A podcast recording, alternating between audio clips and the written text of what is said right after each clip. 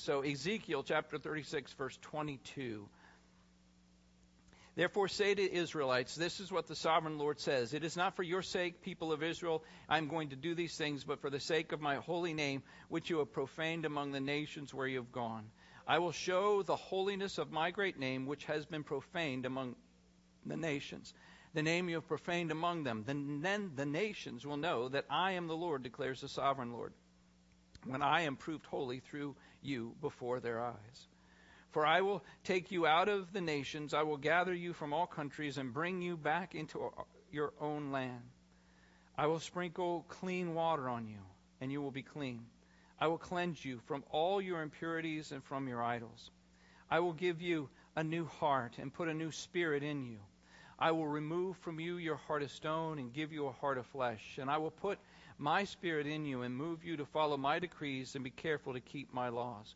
Then you will live in the land I gave your ancestors. You will be my people, and I will be your God. Let's pray together. Father, thank you that you are here this morning. Uh, we have come in, in worship to you, and now we come to your word, which in many ways is still coming in worship to you because there needs to be a response to your word this day. And I pray that you help each of us to hear your voice. Help me to speak your words, but Lord, I know that you can go way beyond anything I say. And that we would not just be hearers only, but we would respond. That we would respond and be different, changed in your presence of in the presence of your word, changed in our thinking, changed in our our, our doing, change in our speaking. Changed to become like you, Jesus. So just move now as only you can. We commit ourselves to you, knowing that you are here, expecting that you will speak, expecting that you will move today. In Jesus' name, amen. All right, so how many here would like a new phone? Ah, uh, yeah, I figured it'd be some teenagers over there. How many would like a, a new computer? Okay, how about how about a new TV? Some of you, uh, there's um, that, that's kind of, I mean, those are things I think about. How about a new car? And I do it for some of you guys, a new truck. Oh yeah, yeah, yeah, yeah. I want a new truck. About a new house? Yeah, like new. Whoa! Look at those hands. Yes, yes, yes, yes, yes, yes. We are more than happy to get something new, especially something that we need or something that there's no way that we could ever get it on our own for free. You're going to get it. But I know I stopped at house, but there's something way bigger there's something way more grander than all of that. How about an amazing, brand new you? Now, some of you actually are willing to, yeah, yeah. Some of you would like that. Some of you are like, oh man, I'd rather have a house. then, then you don't get it a brand new you. We talk about, and the, the question, and this is part two, the question was, do you really want a happy new year? A happy new year? Do you really want that? Well, if you can have a happy new you, then you can have a happy new year. Last week eh, in our communion service, we talked about our responsibility in this. Today, looking more at what God's part is. What we need to recognize, what we need to receive that makes us new. And next week, by the way, I know some of you are looking for that other part, we will start to get into the happy new year. Right now, new. And, and, and the point is that you can have a happy new new life. You see, this message that we have in the passage that we're looking at today, and hopefully you still have your Bibles there as we're going to hit those verses there. This message, which obviously is in the Old Testament, addressed to Israel, as it often does, has a, a dual foreshadowing fulfillment. At times, what can be prescriptive for one can be descriptive in its application for another, with the point that what he's talking about here in Ezekiel applies to us in parallels in the New Testament. The newness that is talked about, and in fact, we're specifically going to jump. We stopped at verse 25. We're going to go to verse 26 and 27. And the newness that is talked about is the newness of the new covenant that Jesus brought and bought with his own blood for all of us remembering even a verse from last week's communion, like in Luke chapter 22, verse 20, that in the same way, after the supper, he took the cup and saying, This cup is the new covenant in my blood, which is poured out for you. But let's focus on that verse 26 here. I will give you a new heart and put a new spirit in you. I will remove from you a heart of stone and give you a heart of flesh. Number one, we need to recognize the new person that we have become in Christ. We need to recognize the new person. Last week in verse 25, we talked about a new start. We talked about a clean slate that Jesus gives us in his forgiveness. But he does not just give us a clean slate, he gives us a new slate that we can write our life on. Not just a fresh start, but a new heart. And as we think about last week um, and the confession time, one of the uh, prime places you look is in Psalm 51 is David is there confessing his sin. Every you're having what do I say, what do I do in that thing? Psalm 51 is a great place to turn. As David is is coming clean before God and and wanting that cleansing from God. In verse 10 of Psalm 51, he says, Create in me a clean heart, O God, and renew a right spirit within me. Now, how many of us have heard that before, right? We know that. We've created me a clean heart, O God, and renew a right spirit in me. But did you know that the word that he uses there for create is the same Hebrew word that is used in Genesis chapter 1 for creating the heavens and the earth and everything else that God created. So, what David is saying is he's saying, Create in me a clean heart. He's not saying, Hey, God, could you clean my heart? He's saying, God, give me a new, clean heart.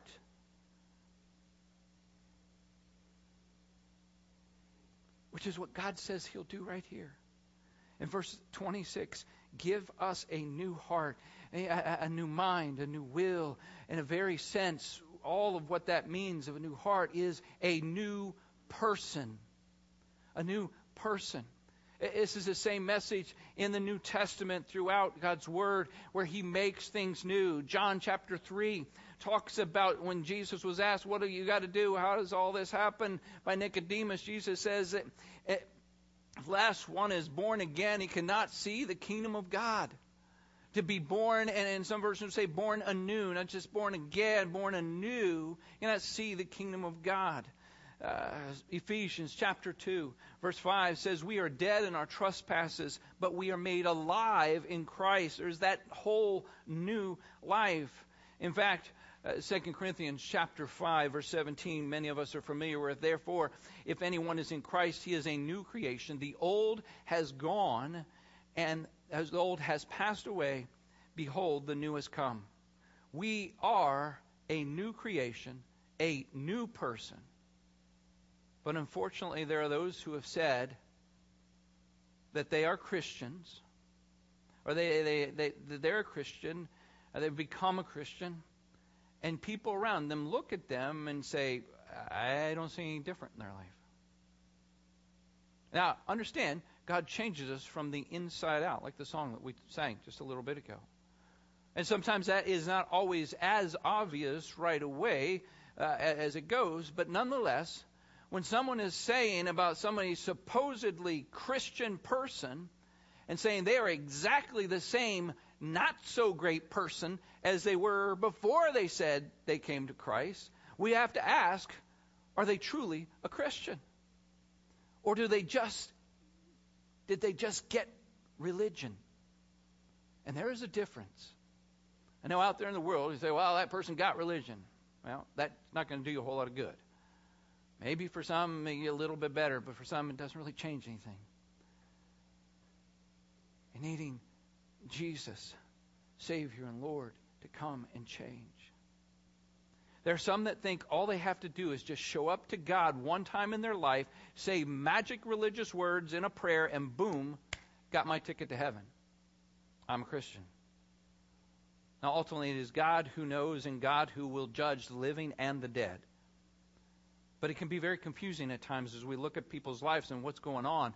And we know that we can tell a tree by its fruit.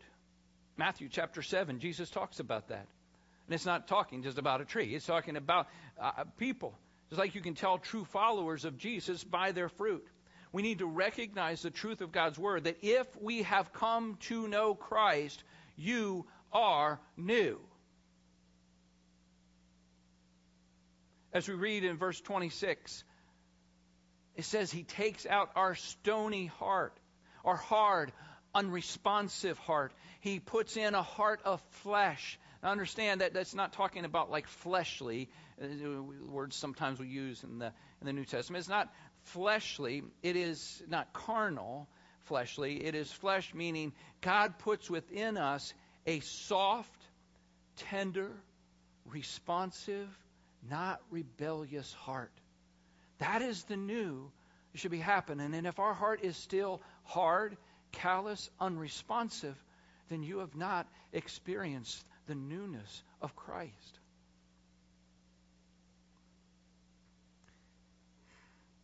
That needs to sink into our heads and into our heart. God does not just clean up our life so it looks new.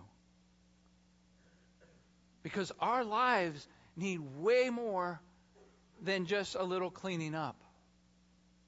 There's a story that uh, A.B. Simpson used long I mean, I wasn't around then.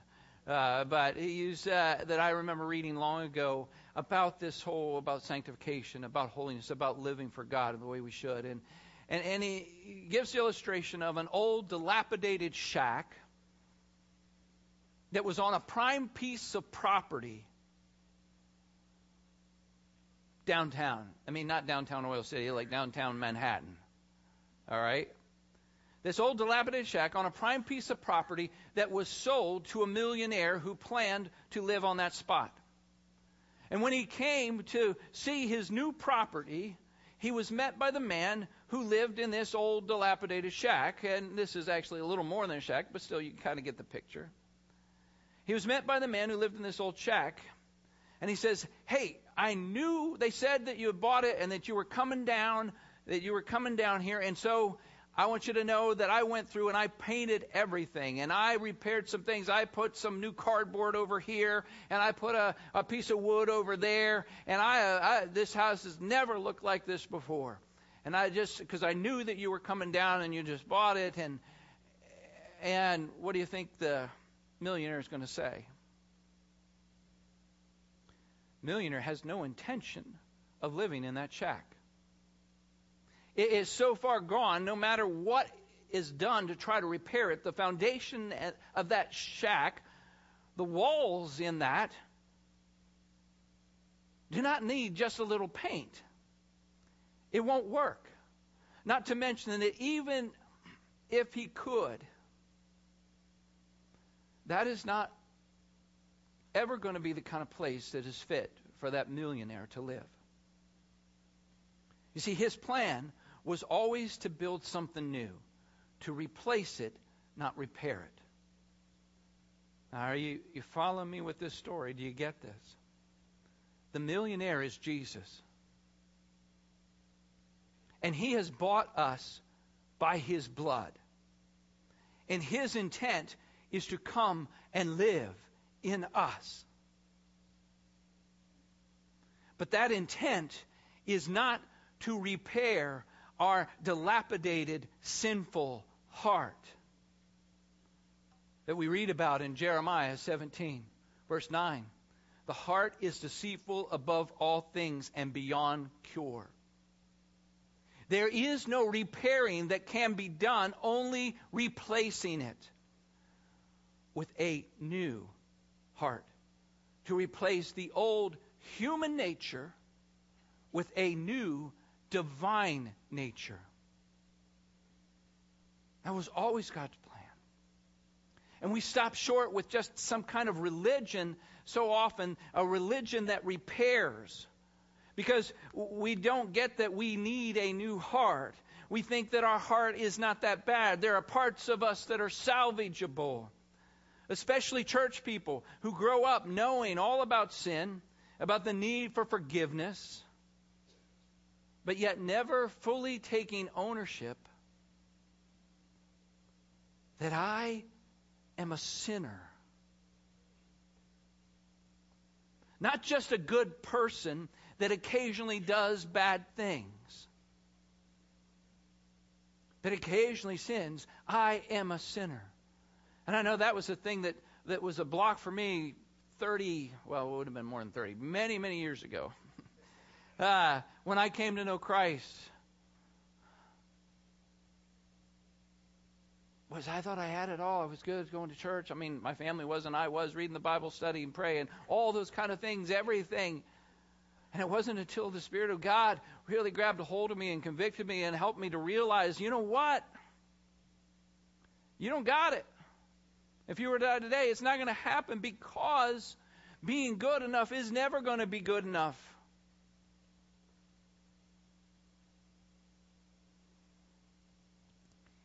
You don't just sin occasionally, Tim. You are a sinner.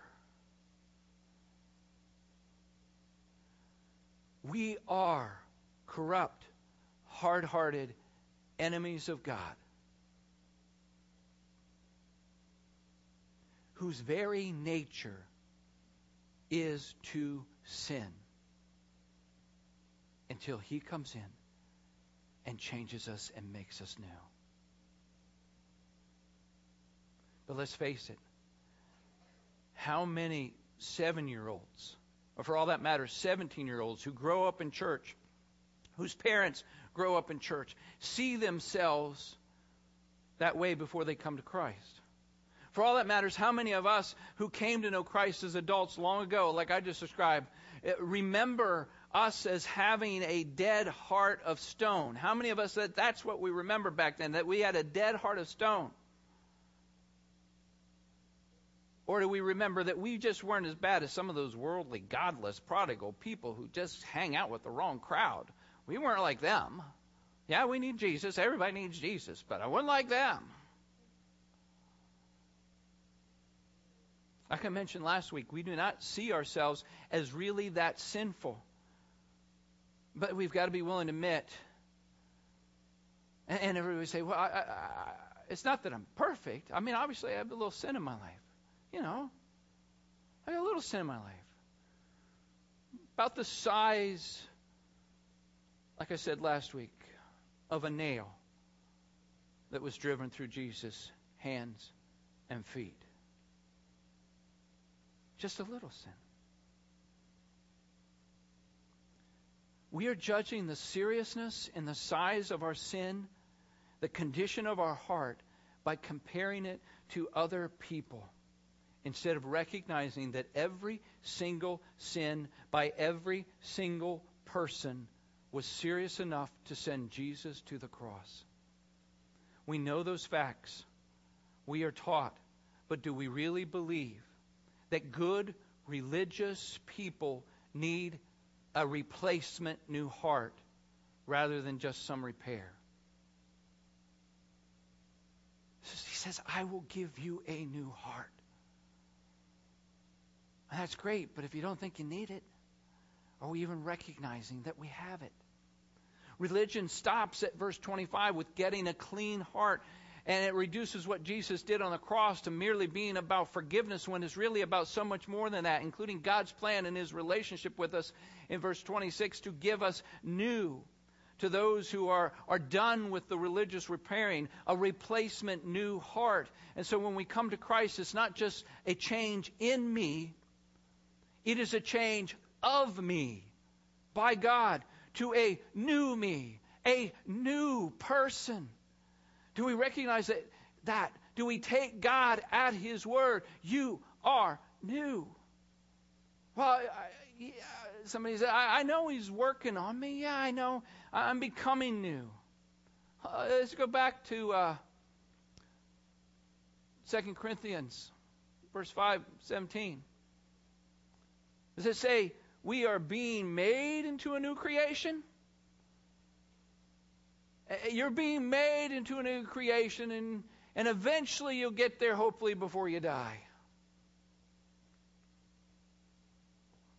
Now, understand, there is a process of sanctification. There's a process that happens. But that's not just what it's saying. You are a new creation. So live like it. Are you with me? You are a new creation. Live like it. You are new now if you belong to Christ. If you are truly a Christian and not just a, a, a God-fearer that believes in your head kind of person, Eh, and you say that you want to live different, recognize that as a Christ follower who has taken up your cross, denied yourself, and followed him, you are different. You are new with a new nature. And yes, we will still sin. Yes, we may even fall as the battle rages on between the spirit and the flesh, but we will get back up. Unlike before. And we can win against sin because you are a new person in Christ. Ephesians chapter 4, verse 22 tells us you were taught with regard to the former way of life to put off your old self, which is being corrupted by its deceitful desires, and to be made new in the attitude of your minds, and to put on the new self, created to be like God in true righteousness and holiness. Put on the new self you have been given. Let's recognize the new person that we've become. But it's not just that. We need to receive the new power that we've been given. Uh, as we look at the next part of that in 27, and I will put my spirit in you and move you to follow my decrees and be careful to keep my laws. Some Christians will recognize that there is a problem with their Christianity. And they just say, something's just not right. It, it, it, I'm trying, but it, this isn't working. It's just not right. And so what they do is they go looking for some new type of teaching.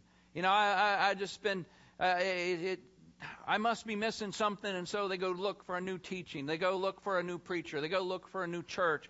They go look for some new music, uh, some new prayer method, something new. You got to find, understand. I'm not just talking about something new, contemporary, but something new to them. I got to get it. I, and and then they they find this, and it, it's at first it seems like, well, that's it. That's I, I got it.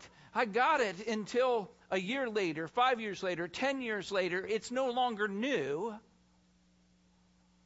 and they're back to the same place they were before. Yeah, this Christianity, I don't.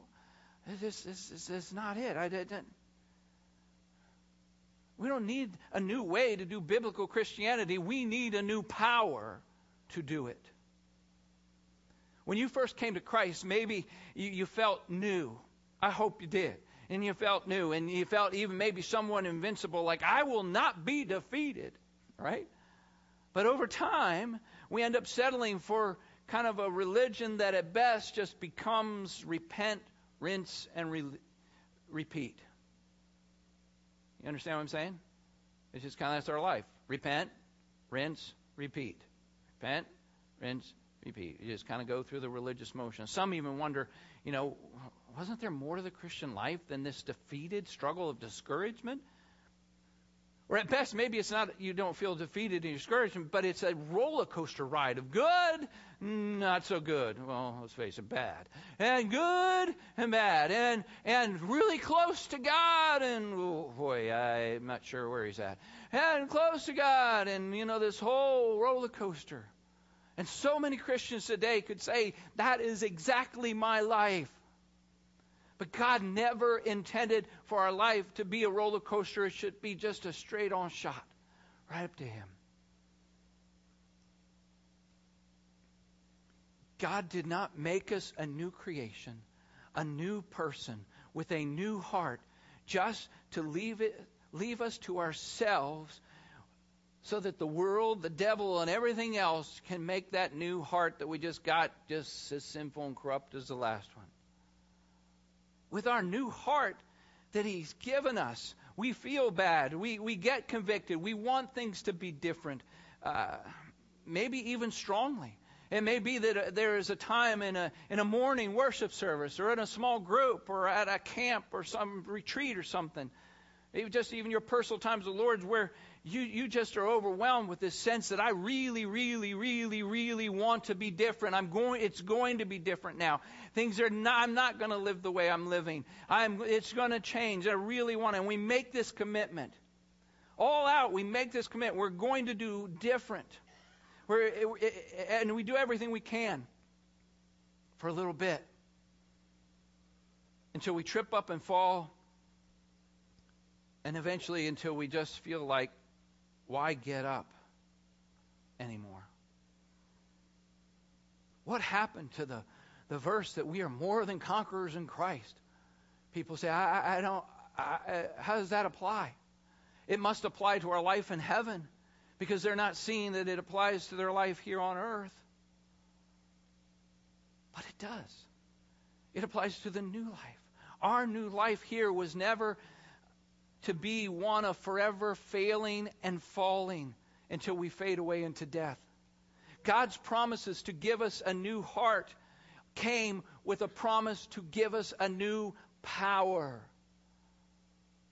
by which we can be more than conquerors through him who loved us. God has not just given us a new and fresh start just so that we can try harder this time and not give in to sin. We end up trying to fight with our own new with our own determination, with our own strength. But what God wants to give us is not a new willpower. Not some elixir you drink and somehow now I'm stronger as a Christian. God wants to give us a new power that comes from outside of us in. Not some human superpower. It is a divine power of a new presence of the Holy Spirit of God within you from a new relationship. Which God has talked about in verse 28 there in, in Ezekiel. Then you will live in the land I gave your ancestors, and you will be my people, and I will be your God. A new relationship. As it's uh, talked about in the New Testament in places like 2 Corinthians 6.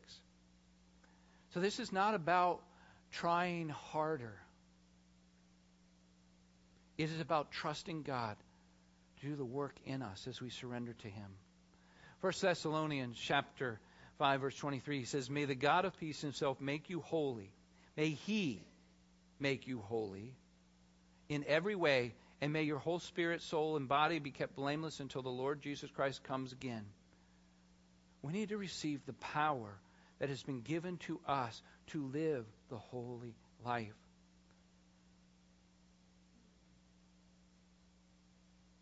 The power not only to run away with sin, but the power to stand and resist when we can't.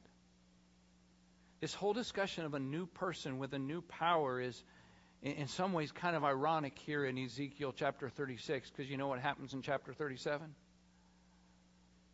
valley of dry bones that come to life and are breathed into eh, you know it was it's one thing that all the dry bones came together and then there's flesh on them and there's all this all standing there but it wasn't anything until when? Until his breath came in and they came alive. That is the power that I'm talking about. That is the power that he gives. The power that is him. His breath, his Holy Spirit. We're a new person with new power, keeping in mind the new power is about the presence of the Holy Spirit not a force like the, the forces be with you, but God puts His new spirit. He puts His spirit in us. You see that in verse 27. It doesn't say just God puts a spirit. He says, I will put my spirit.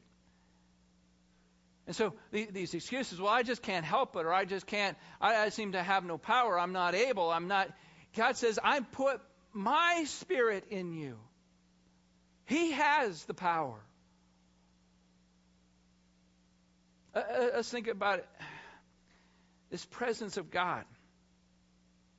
And really, what we're talking about, it, this is something that as he talks here in, in Jeremiah about a new covenant, that the Holy Spirit in the old temporarily did come upon people and depart. But we're talking about here this new covenant permanently indwelling so that we become a new person with new power. Think about it this way before coming to Christ, sin would knock on the door, and we would open door, let it in, it sit on the couch, and keep us captive. We couldn't get it out of our house before coming to Christ. But when we come to Christ Jesus as Savior, sin no longer has a place and no longer has power over us like it once did. It doesn't change the temptation and all those kind of things, but it no longer has the power over us when we know Jesus, the Jesus that we just celebrated Christmas, who came to save his people from their sins, came to save us from our sins by his death on the cross, not only free us from the penalty of sin and make a way for us to have salvation, but his death freed us from the power of sin to make a way for our sanctification, for our being able to live a holy and godly life as he intends for us to live. And that comes with a new power. That means that we not only are a new person with a new power, so when sin comes knocking on our door, there is an option now. We don't have to answer it. The Holy Spirit's presence gives us a new power, as Titus says, to say no to ungodliness. And while it's true this, that with this new power, we have help not to give in to sin, we need to realize that this new power comes a new relationship with Jesus as Savior who's walked through the door. We say we invite Jesus to come into our lives. He walks through the door of our life. But it's not just as our Savior that we are to invite Him in. We are to invite Him in as our Lord, Master, owner of the house. I want you to think about that analogy. I just talked about sin knocking on the door, and here's where we miss it. I, I think sometimes in, in the church is we think of this picture We've invited Jesus to come into our life. There's Jesus sitting on the couch with us, so to speak, and sin knocks at the door. And because we have, and I mean, Jesus is a guest in our home right there, you know, on the couch. We've invited him in. He's a guest. And sin comes knocking on the door. And maybe we think about getting up, but Jesus is there and he says something to us. Hey, are you sure you really want to get that? Maybe you shouldn't get that door. I, we've got, now we've got Jesus there to help us not open the door to sin. That often is a picture that we will hear something like that in churches. But I'm telling you, it's a whole different picture. That's not, I mean, that's good. That picture I just described, Jesus is there in your life to help you not to, to say no and all that. That's not, that's, not, that's not the full picture. See, we need to realize here we are sitting. If Jesus is our Lord, if Jesus is our master, then here we are sitting not in my house with Jesus as a guest. Here we are sitting in his house, and I am a guest. And can you imagine the audacity being at somebody's house and it's their house? Somebody knocks on the door and you get up and answer it after they told you, whatever you do, don't answer the door, I've already taken care of it. Would we really have the audacity to say, it puts a whole different picture on this. We're sitting there with Jesus, but it's his house. He's already taken care of whatever sin comes knocking at the door on the cross. For us to get up, open the door, and let sin into his house, it just doesn't make any sense. No matter how persistently it knocks.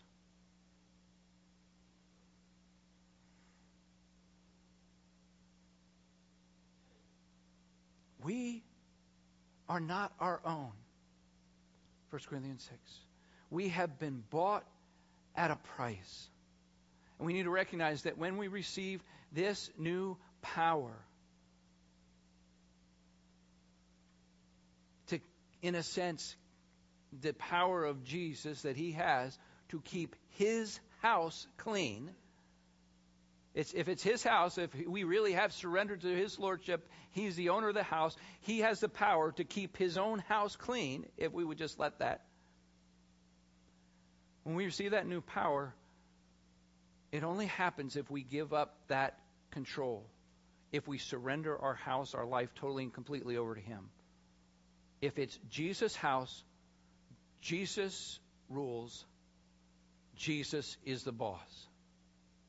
So when I'm saying that we can have a happy new you, as so to speak, a happy new life with n- being new and a new power that only happens if we have a new relationship with Jesus as our master, owner. And somebody said, well, isn't there a responsibility that, that we have in all of us? And yes, there is a responsibility which ha- we have, some of which we talked about last week in part 1. There's strength. There's a sense that Philippians chapter 2, verse 12 and 13 says, Therefore, my beloved, as you have always obeyed, so now, not only as in my presence, but much more in my absence, work out your salvation with fear and trembling. But we often just stop there thinking that's what we have to do. We have to work out our salvation with fear and trembling. Uh, no, he says, For, yes, we are uh, involved in the process, work out your salvation with fear and trembling, for it is God who works in you both to will and to work his good pleasure. It's God who works in you. As you're working it out, you are submitting to his work in you to will and to work for his good pleasure.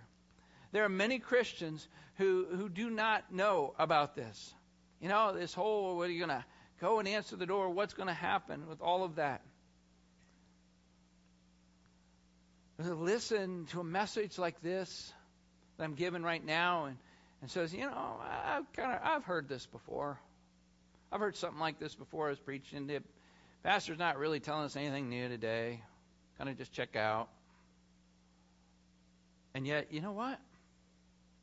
Not that that's what it's about. What it's about this morning is are you experiencing new power? Doesn't matter you got something new you learned. How about are you living new? Are you, or you just choose, and so many people just choose to walk out on the truth of this. And then they come back. Pastor, I'm just struggling with this, and I just have a struggle, and I just, this is, what about the power? What power? The new power we choose not to walk in the power that God has given us, and we try to live the Christian life in our own sincere, try harder power, self effort that we need to repent of. At best, we keep our life on the outside, uh, something nice and whitewashed, a paint job that looks like a good Christian. But there's no power inside, there's no life. And it's a key that's missed by so many churches out there. And yet, it's something that we try to emphasize within the Christian Missionary Alliance that there is a new power that comes from the presence, the new presence of the Holy Spirit in our lives. But it's not just His presence, it is the fullness of the Holy Spirit. Understanding that each of us, when we come to know Christ, receive the Holy Spirit. Each of us receive the gift, as we receive the gift of eternal life, we are given a deposit of the Holy Spirit, like a seal in our life, that we belong to God. But the power comes from the filling of the Holy Spirit. In Acts chapter 1, verse 8, Jesus says, And you will receive power when the Holy Spirit comes on you. You will receive power when the Holy Spirit comes upon you. Understanding the disciples were had already received, and obviously he says you receive power when the Holy Spirit. Understand, in John, those disciples already received the Spirit. What Jesus is talking about in Acts 8, you will receive power when the Holy Spirit comes upon you, is not when the Holy Spirit comes upon you to begin with. It already did. When Jesus was in that upper room, the Holy Spirit came upon them, and it says that. We just somehow missed that. And so, what he's saying that you will receive power when the Holy Spirit comes on you goes to Acts chapter 2 in Pentecost, where all of them were together and all of them were filled with the Holy Spirit. Now, some like to look at that passage and say, well, Pentecost, that was just a, a new era of the church's beginning, and, and it's just a filling for the church once and forever. There's never anything else that ever is going to happen like that. It just happened that one time. It's never going to happen again. Except that two chapters later, in chapter 4, verse 31, it says, those same disciples, the same exact disciples from Acts chapter 2, were filled with the Holy Spirit again and they had a power that gave them a boldness.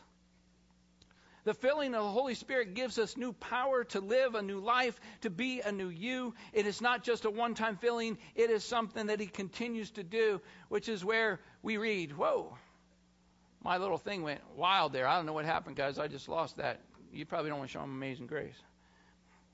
Is in Ephesians chapter 5, verse 18, be filled, not just be filled with the Holy Spirit, but be being filled with the Holy Spirit. We cannot be filled with the Holy Spirit if we're already full of ourselves and our own self effort to be a good Christian. We need to be emptied so that we can be filled. We need to surrender to the Lordship of Jesus Christ and release control over to Him. Let go of all that stands in His way.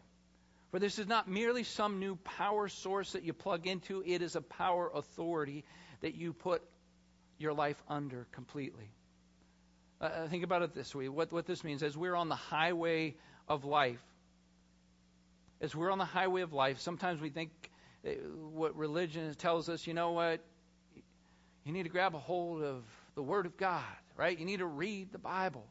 And so, really, I was saying, you're on the highway of life. You need to stop and pick up some directions from Jesus that he wrote down on a piece of paper. In other words, the Bible. Well, that's good. That's the good advice. And on the highway of life, you're going to make it through. You need to stop and get directions from Jesus. But that you, you need more than that. I say, okay, well, we've asked Jesus into our life. And so we don't just stop and get directions from Jesus. We ask Jesus to hop in and go for a ride along. He's just going to go for a ride along for us. We're asking Jesus during our life. And, and, and we go along. But that's not enough. You say, I, I know what I know what you're going to say, Pastor. We need to invite Jesus to get in the car with us on this highway of life and give him the wheel. Because you like country music.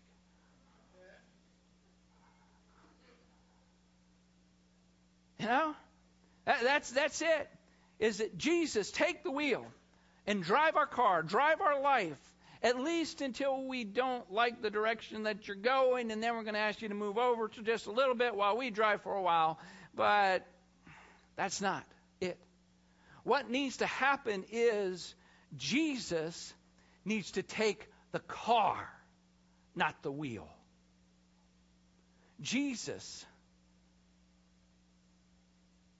needs to have the pink slip, the ownership of the car turned over to Him.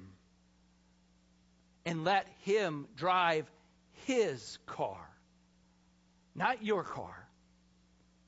We are not our own.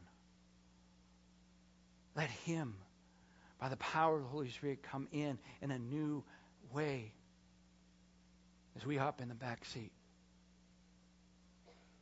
To be a new person with new power as the Holy Spirit fill you to overflowing. In fact, can we just say that as we get ready to close? I want you just kind of, and, and I don't have this up on the screen. I really don't have it up on the screen, but I didn't before. Just got to repeat after me. Now, I, I should say this. If you have not, at a point in your life, made a decision to ask Jesus to come into your life, to surrender to Him as your Savior, to, not just to have Him to forgive you, but to give to you that new heart, that new life. And you don't have to say these words because they wouldn't apply to you. But they can. And I just really want to encourage you to talk to me about it, to talk to one of the spiritual leaders here, that you would know for certain that you are, that you would know that you can have a new life with new power. But for those of you who do know Christ, I want you just to repeat after me. Are you ready? I am a new person in Christ. With a new power of Christ. All right, you've heard it once, so we'll try it again. Ready? I am a new person in Christ. With a new power of Christ. I am a new person in Christ. With a new power from Christ. Now, do you believe that not just with your head, but with your heart? And it's okay to say, I'm not sure. And He can help you with that. And even as, uh, as the worship team to come, even as the worship team comes and we think about this, this final song as we close, uh, amazing grace, my chains are gone. We've been set free. We've been set free. There are no chains. The power of sin is no longer over, over us. Instead, it's the power of God in us. A grace amazing grace that has changed us. I once was lost, I was now find. I was blind, but now I see. We, in that song is the very difference of what Christianity is about, is what you should be a new person with a new power. And maybe this morning you just need to come anew to God, whether it's right where you're at or to come and, and kneel here in the front pew and just before Him, seek Him. Father, thank you as you move in us this morning that we really would not just know the facts, but we would be living in the faith, fully believing that we are new people with new power, which changes everything. In you, Jesus. Amen.